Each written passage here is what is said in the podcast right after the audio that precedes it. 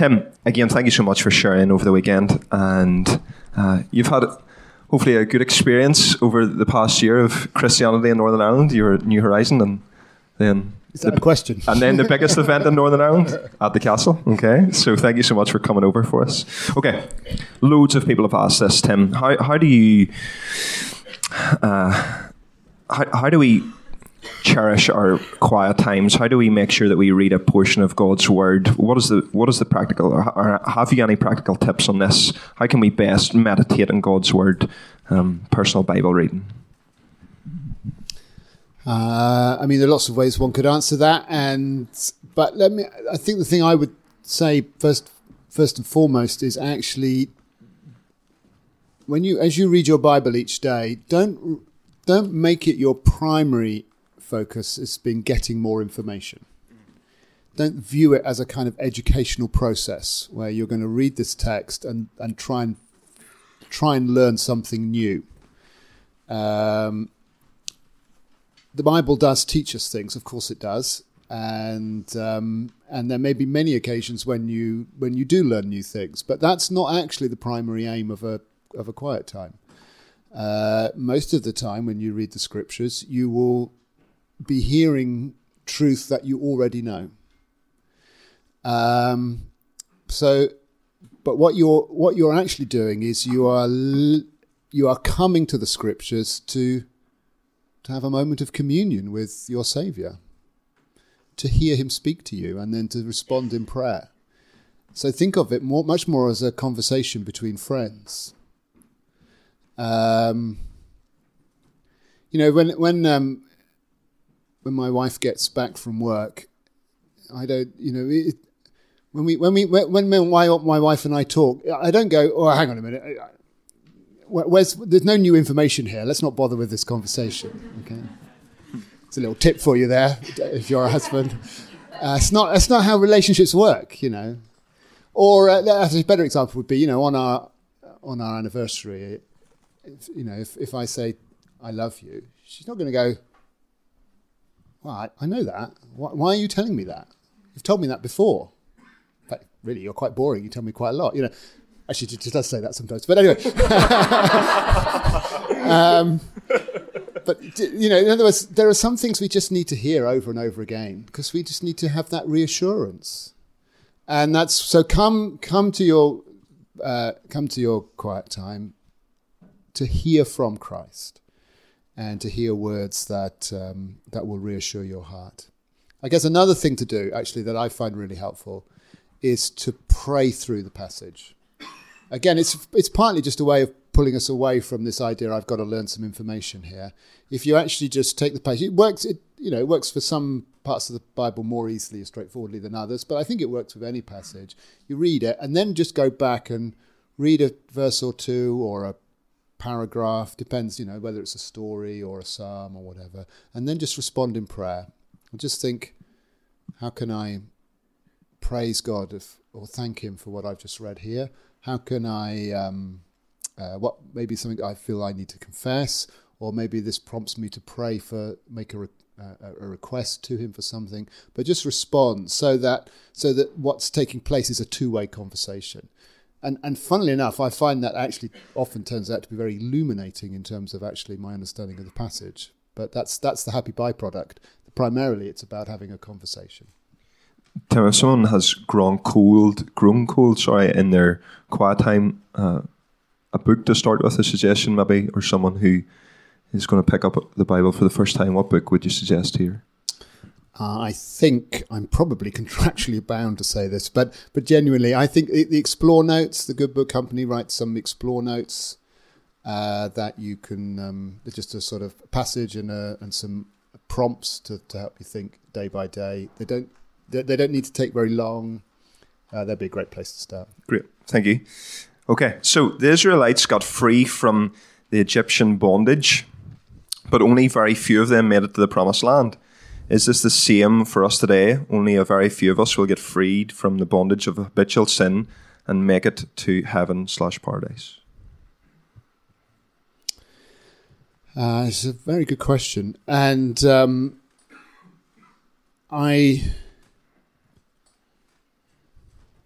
So many ways to answer it as well. And, in one sense, the answer is to have a read of Hebrews 3 and 4, where the writer is addressing those kinds of questions, using that generation that first came out of Egypt as an example to us, as a kind of exhortation to keep trusting in Christ. So that what we have at any point in the history of Israel, you have, in fact, Paul uses this phrase in Romans 8, Romans 9 talks about Israel. I can't remember how the phrase goes, but basically a kind of Israel within Israel. That there was within this kind of political entity of people, there was a believing group. So you think of Elijah, the story of Elijah, where Elijah sort of at one point he sort of gets all gloomy, it's a slight gloomy tendency. Says, "I'm the only one," and God says, "No, actually, there are 7,000 people who are still true to my name." That there is this group within. It's a particularly low point in Israel's history where there are just not many people believing, but even then, there are still 7,000 who are trusting in Christ or trusting in God, I guess, in those terms. And then in the prophets, that becomes even more kind of explicit, where you have this idea of a remnant. That within this political entity, there is this faithful remnant, these faithful people, and really that's going on right from the start. So. Or as a political entity, all the Israelites come out, but not all of them are believers. I don't know what their kind of situation is at the end, but because some of them may well have been repentant after what happened. But they don't trust God, and therefore they don't enter the promised land. And the writer of Hebrews uses that as a kind of call to us. And I think in terms of application here is many of you will grown up in Christian homes, many of you will be part of churches, perhaps for many years, but it is actually you yourself have got to put your faith in Christ. You can't just kind of piggyback your way in. You've got to actually trust Christ and follow Christ. And I guess also it's not what saves you is faith in Christ. You are not saved because there was some point in the past where you went forward at a meeting or put your hand up or prayed a prayer or something. That's not what saves you. What saves you is faith in Christ. Now, for many, many, many of you, that moment where you went forward or prayed your prayer will be the beginning of, that will be the first time when you first put your faith in Christ. You are trusting him now and therefore you can be confident of your salvation. But it may be just because you had some little emotional experience, that doesn't necessarily mean, if you're not following Christ now, if you're not trusting him now, not living under his lordship now, then I can't give you any assurance that you will be saved. But what I am confident is that those who have put their trust in Christ, who Christ has taken hold of, they will be saved. We won't fall away. Great, Tim. Another question just on the back of that. How can I be sure that I am not a false convert? Do you want to... I think... It's a hard question to ask in this situation. Sure. So my answer, I guess my answer is, do you trust in Christ? Do you love him? The reason it's a hard question is because there are sensitive souls who feel the weight of their sin. And that actually is a sign of the Spirit's work in us. But people can feel that very keenly. And they feel perhaps a sense of shame for things they've done or even things that have been done to them, feel a sense of guilt. And so they are tentative, doubting. And to those kinds of people, you'll say, if you're trusting in Christ, Christ is... You remember how we were thinking yesterday, if you were here yesterday, of Christ being in heaven on our behalf, bearing our name, so that our name is in heaven now. And we are as secure as Christ is. But then you've got other people who have made some kind of commitment at some point, but now not following Christ, not living in obedience. The way you answer those is quite different. You've got to be quite robust and say, I've got no confidence in your salvation. You can't have any confidence. Maybe you're a Christian. Maybe you're not, because you're not living a life that is consistent with the profession you've made. And I cannot... and do not want to. It would be a cruel act to reassure someone who is continually, unrepentantly disobeying Christ. because they can have no assurance. They need to repent and come back, or come for the first time. I don't know whether it'll be coming back or coming for the first time, but they need to come to Christ. And that's a slightly different response to that person. Sure. Thank you. Another question kind of associated with that. Someone who perhaps, or some of us, are facing issues in our life, and we want to serve the Lord full-heartedly, but perhaps we feel hindered because of situation or because of illness, and we can then feel guilt because of that. Yeah, it's okay. Yeah, okay. Well, let's assume the issue is illness, because so there. But all of us, I guess, have different things that limit us in different ways. But let's take illness as an example. I think it's really important to recognize that God does not expect of you more. What's the phrase in this? Anyway, the life that he has given you and the limitations that he has given you, he doesn't expect of you more than you can do. Actually, that's it. That Christ does not expect more of you than you can do. So we are called to give our lives wholeheartedly. Paul talks about pouring out his life as a sort of offering on the faith, in this case, of the Philippians. So we give our lives to Christ, absolutely, but God does not expect you to do more than you can do. He does not expect you to do 25 hours of work every 24 hours. Otherwise, he would have made 25-hour days.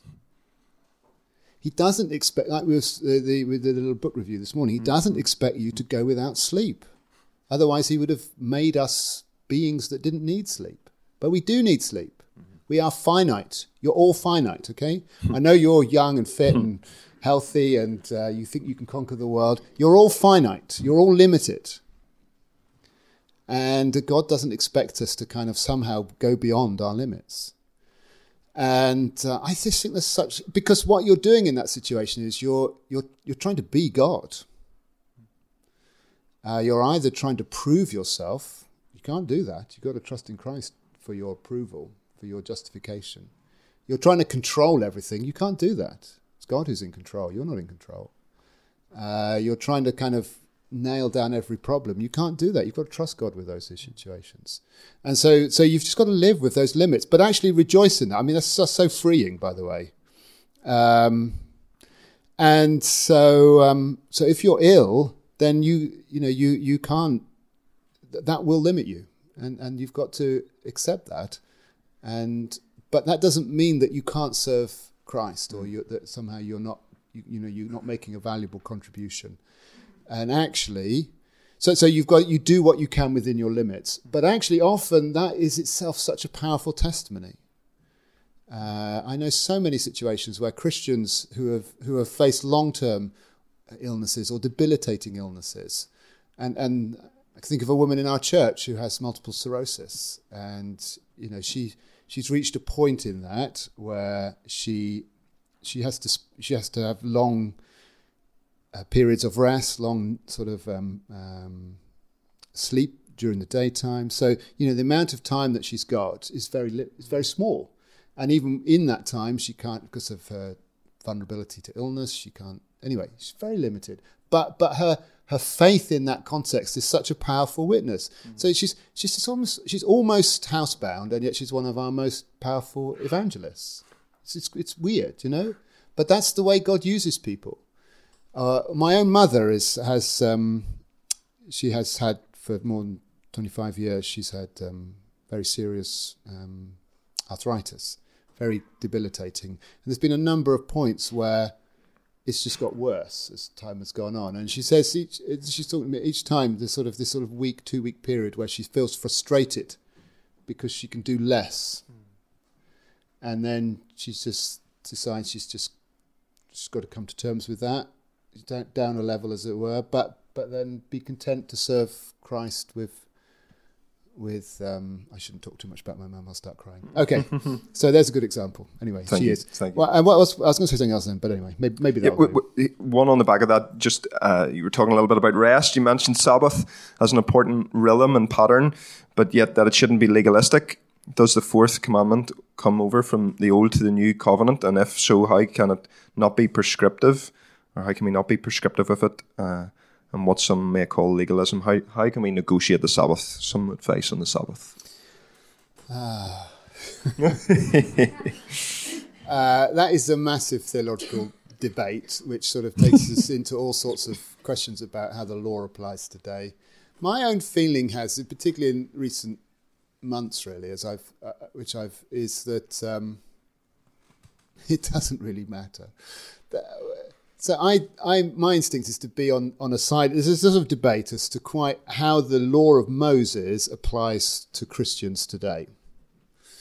And my own instinct is that in one sense it doesn't. So in Hebrews 8, just been preaching on Hebrews 8, talks about how the old covenant is now obsolete. That's not my language, that's Hebrews language, okay? It's obsolete, quite strong language. But that doesn't mean that it's irrelevant and you can just kind of screw it up and bin it. What we've got going on there is God is revealing his will, the way he wants us to live, for a particular people, in a particular culture, at a particular point in the story of salvation. And the way he that will, which you can sum up as love God and love others, which is how Paul sums it up in Galatians 5 and other places. What does that look like, though? Well, then the law of Moses gives us a very kind of concrete sense of what that might look like. And then that really helps and informs and shapes and equips us to do the same in our context. And the law also is just full of stuff that is pointing us to the Lord Jesus and the saving work that he's going to do.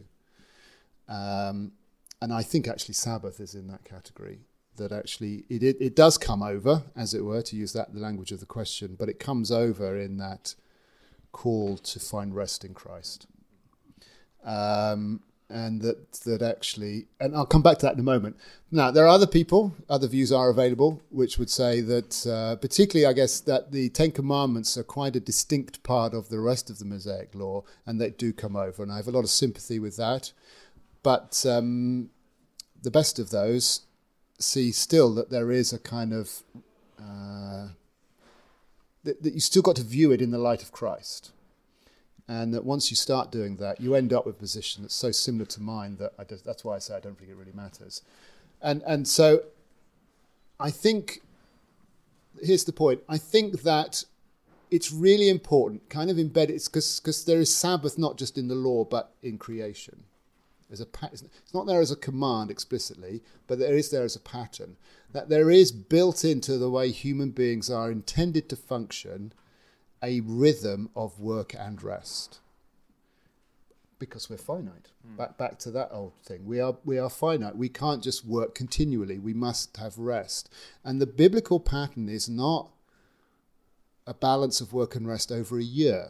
That's actually the norm now in our culture. So you've got tons of people who basically overwork for 48 weeks of the year, and then they binge rest on holiday. Which, by the way, puts a lot of weight on getting a good holiday. If your holiday, you know how people talk about that. Oh, you know, the flight was cancelled. It's a disaster. Well, it is a disaster if you've loaded up all your rest into this one week of the year kind of thing. So anyway, I'm just going to go. Or we overwork for 40, 50 years of our lives and then binge rest in retirement. That's the other option. But actually, no, it's a week. It's a week. So. And this is just me meandering, but you know, I'm demob happy now. So it's a little interesting thing. There are certain things that are there are periods of time. A year is built into the fabric of the universe. This is just a bit of whimsy here, okay? Just so we know, what's a year? It's how long the sun goes round, the Earth goes round the sun. So it's just a bit, yeah. Then a day. A month, give or take, is a moon cycle of the moon. A day is how long it takes the Earth to rotate. They're all those are time periods that are based on astronomy, okay? And they're all the big ones. Have you noticed that? And then human beings we've invented all the small ones. So an hour, a minute, and a second are all arbitrary human creations. Have you realised that? Just a bit of whimsy. I find it interesting that in our culture we now live by hours and seconds. Mm. But actually what's built into the fabric is the big chunks of time. The exception to both those rules is a week, which is not astronomical. Mm. It's not a human creation. It's a divine creation. It's a divine pattern. That's just interesting, isn't it? Anyway, whimsy over. What I would say is make sure that each week you have a good pattern of work and rest. Mm. And I don't really mind quite how you organise that. Some of you are, I know, nurses and other things. There'll be people here who have to work on a Sunday for good reason and so on. But make sure that over a week you have a good pattern of work and rest. And every now and then, a crisis happens and you have to work, super hard for a week, and that's fine. But don't ever make that the norm because you're finite. You need a pattern of work and rest in your life. And I think in our culture, that's why I was saying about Sabbath, I think there is just something very powerful about once a week stopping.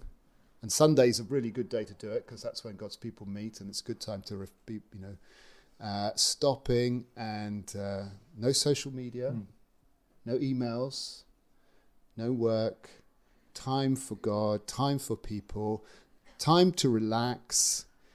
A way of saying loud and clear, my life is not I am not self-creating or self-justifying. Mm.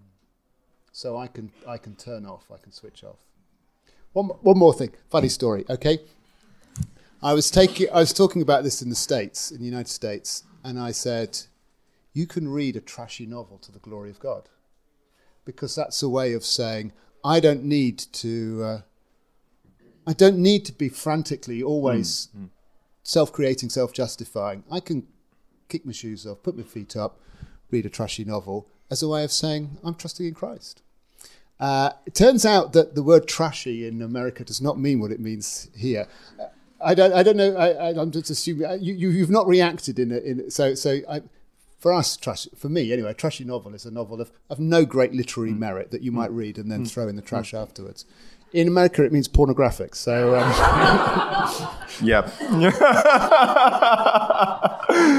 slightly different. Actually, I know that it doesn't mean that here because I did that in one thing, and then I went to I was speaking in a church a couple of days later, and I started with that story as a way of saying I'm not from around here. I might say some things that are a bit weird because I'm English, And there was a young woman who had. From Northern Ireland, who had just got married and to the minister. She was now the minister's wife. And as I told the story, everybody laughs. She looks puzzled. And she turned, I can see her, she's in front of me. She turns to the person next to her, gets an explanation, and then her face drops. As she suddenly realizes, there's all these potential for me to make some of these cultural faux pas that I didn't realize. Brilliant. Thanks, Tim. Right, okay, so some quick fire ones. If people can't see the face of God and live, how do the elders survive? Yeah, I know, really good question. I have no idea. I mean, the answer is mediator, covenant, sacrifice. But yes, why Moses couldn't see God's face. And actually, in Exodus 33, I didn't highlight this, but because there wasn't time, but in Exodus 33, when we're talking about the Tent of Meeting, it says that Moses would go in there and talk to God as a man face to face. I think the answer is Christ. Okay. That what Moses is seeing in the tent of meeting, and what the elders saw on the mountain is Christ. In some way, some kind of Christophany, some appearance of God, because Christ is always he's the Word of God. He is how God kind of communicates. And so I think they saw Christ. Great. Did Moses wear the veil for the rest of his life, or did the effects wear off? I don't know that. But the implication of the way the story is told in 34 is, yes, he did wear it. But yeah. Okay. And it's kind of renewed because when he goes in to speak with God, he takes it off because now he's talking face to face with God. So maybe there's some, I don't know. No idea. Okay. So in Exodus 24, the priests and Moses see God. Then in Exodus 33, Moses is not able to see God, Why is this? What is the difference? Well, I think that's the same question as before. Thing. Yeah. And I think the answer is Christ in the end. Here's one. How do we distinguish between grumbling and lamenting? Oh, yeah. Really good question. Grumbling is what we do to other people. Lamenting is what we do towards God. Say it again. In case we missed it. I mean, I suppose that's the easy. That's one answer. I suppose there's a sense too in which, because we can, I think, lament with one another. You know, if someone is, as a tragedy hits, then there is a sense in which we lament rightly with one another. I still think it has a Godward, even though you might be sort of commiserating with someone who's just had lost their job or whatever it might be, you can commiserate with them. I still think lamenting has that direction of being directed towards God. Lamenting is very much, I think, around sin. So it is lamenting the fact that either we are sinners or that we live in a broken world. So it's within that kind of framework. The other thing I think that's important for us to recognize, grumbling says you, and lamenting says we. Or maybe that's more, you know, constructive. If in our congregation, which by the way, is, my congregation is just delightful, and they don't grumble, they really don't. But if someone was to come to me and say you should do this, that's to me that's grumbling. If someone comes and says we should do something about this, I'm so up for that conversation. As a minister, that absolutely do I want people coming and saying, do you know what, we're not doing that very well. I wonder if there's a way we could do it better. If you're using the language of we, then that's brilliant, because you're saying this is you're owning this issue, and let's see if we can think about how we can do things better. That's what we want. We want that. That's quite different from saying you're not doing a very good job on welcoming new people or whatever it might be, you know. Great, thank you. Okay, so you've talked somewhat on the symbolism and the tabernacle and the design of the tabernacle and architecture. Can you name a really good book that would be helpful on this? Other than Exodus for you. Wait. Tim wrote that, by the way, if you didn't. Yes. Just can't think what it's called. Okay. There's a book by Vern Poythress, The Gospel of Christ in the Law of Moses, something like that. That's very good.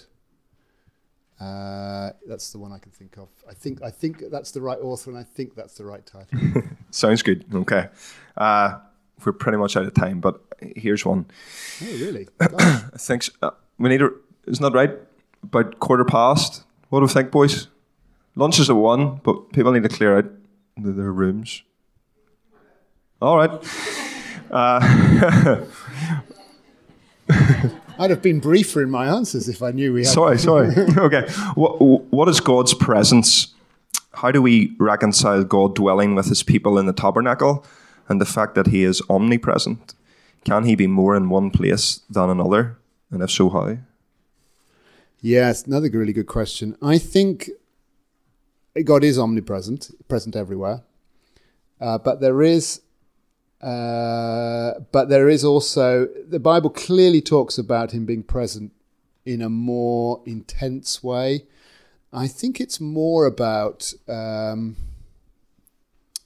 what's the best way of describing what that means? I think he's present it might be the nature of the relationship. It's the intensity, I think, of his presence, but I don't know what that means. It's not like he's more present or less present. You know, it's not like somewhere over on the lock he's kind of less present. It's more about the nature of that presence and the way what he communicates through that and what we experience as a result of that, I think. And it's a relational presence, I think, that is it's more. And maybe, I mean, it's hard for us to get analogies of God because, you know, it's not just in a whole other category.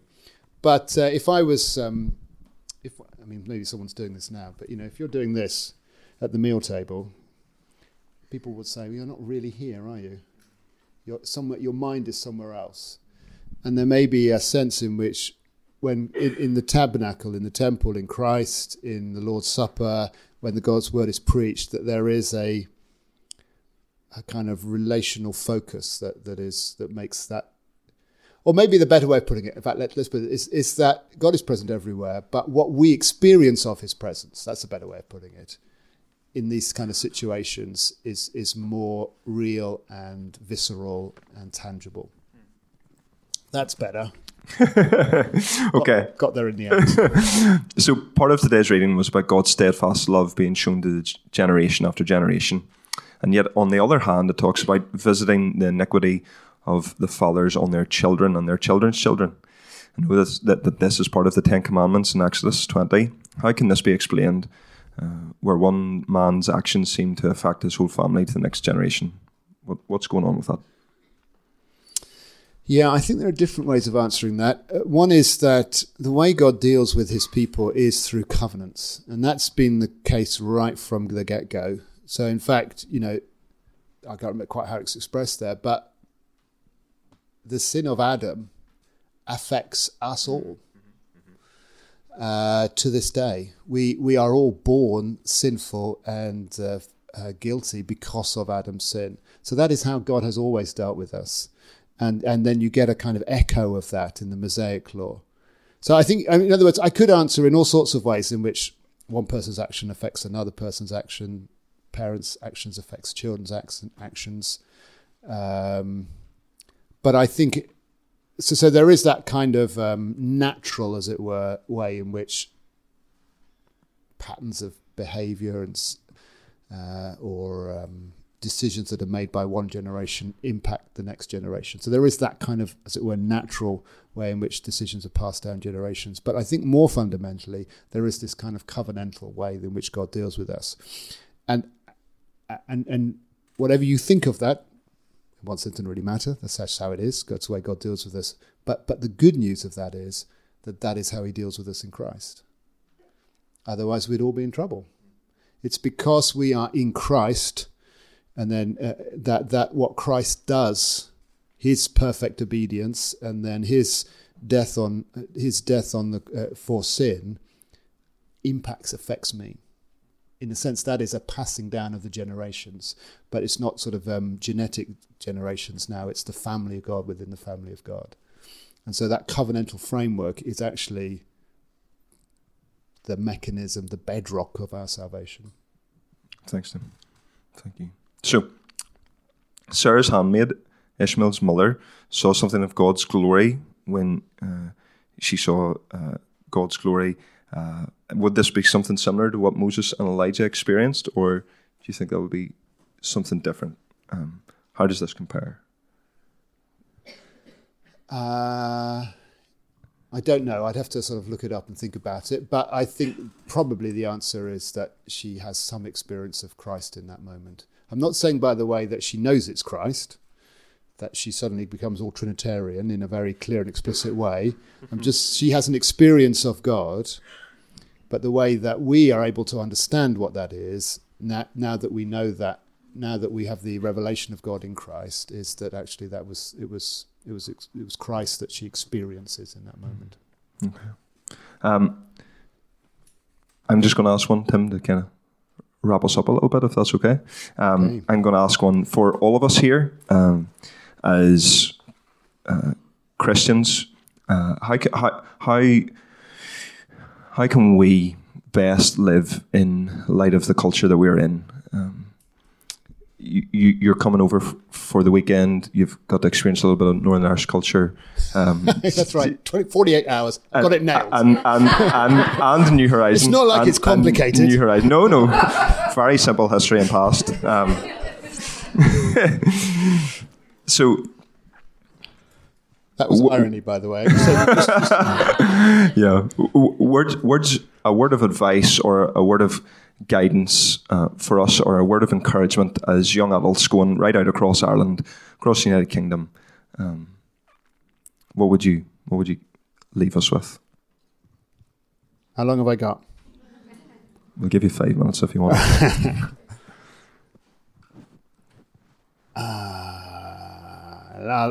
I'll give you anyway. I think we're entering interesting times. I'm not a prophet. I don't I can't predict the future. I'm very wary of kind of what I call exceptionalism, where people, in all its forms, but one form of that is our age is somehow worse or better, I suppose, than any other age. But nevertheless, we are in strange times within my lifetime. I mean, actually, within your lifetime, I suspect for many of you, things have changed very radically. And the way I think, particularly, it's not that within my lifetime, a whole bunch of moral issues, we have gone from a Christian view, the mainstream reflecting a Christian view. Not necessarily that everybody bought into that, and certainly not that everybody lived by that. It's not suddenly people have got less moral. Nevertheless, we've gone from a Christian view being the mainstream to actually a Christian view, not just not being the mainstream, but actually being seen as immoral. There's a whole bunch of issues on where what you believe is now seen as immoral. Not just odd or old, but immoral. Our belief on homosexual sex or gender, these issues we are seen as immoral now. Abortions, I think probably we're seen as immoral. Denying the rights of women, that's immoral. You see, and so that we're in a different situation there. And I was talking about this on the way up. I think there are some professions, talking to one or two of you over the meal table, where it's going to be hard to progress in a career if you're a Christian. And I suppose what I want to say is, first of all, that's not entirely a new situation. It's new for us, but that's actually been how it's been for many Christians. I'm a nonconformist, and 200 years ago, if you were a nonconformist in Britain, you couldn't go to university. You couldn't so you couldn't become a doctor or a lawyer or a teacher. It's not unusual, and many parts of the world, what they experience is far worse than ours. So anyway, that's a rambling answer. Here's my answer to the question. I think what we need is, I think part of me just wants to say, we need to rediscover the book of Revelation. In the book of Revelation, I think the book of the presenting issue in the book of Revelation is Paul's writing to the churches in Asia Minor, and it was in Asia Minor that something called the imperial cult first arose. This is the kind of where they worshipped the emperor as a god. It didn't start in Rome, it started in Asia Minor. And if you wanted, and then there were all these trade guilds, and at the heart of the trade guilds was the imperial cult, where you had to offer sacrifices to the emperor. And so if you wanted to get on in life, you had to offer sacrifices to emperor. If you wanted to join the army, which was a great way, it wasn't just, the army was more than a sort of few troops here. It was a sort of civil service. It was how you could become a citizen, but you had to offer sacrifices to the emperor. That's why Christians didn't join it. And so it's very striking parallels. And what John is doing in the book of Revelation is he's appealing to our imagination. This is why if you try and read it as some kind of sort of chart of how history is going to unfold, you get in a muddle. What he's doing is he's appealing to our imagination in a way that actually you think, oh, this is a bit weird, I don't know what to do with this. But actually you do. Every time you watch a pop video or, it's the same kind of genre where you get lots of imagery and evocative imagery going on. He's appealing to our imagination, giving us a bigger picture of history and of the universe, of God on the throne, of Christ on the throne, of the way Christ has conquered through suffering and the way God's people will conquer through suffering, so that we remain faithful in what is an increasingly hostile situation. By the way, in Asia Minor, it was not particularly state persecution. It was peer pressure.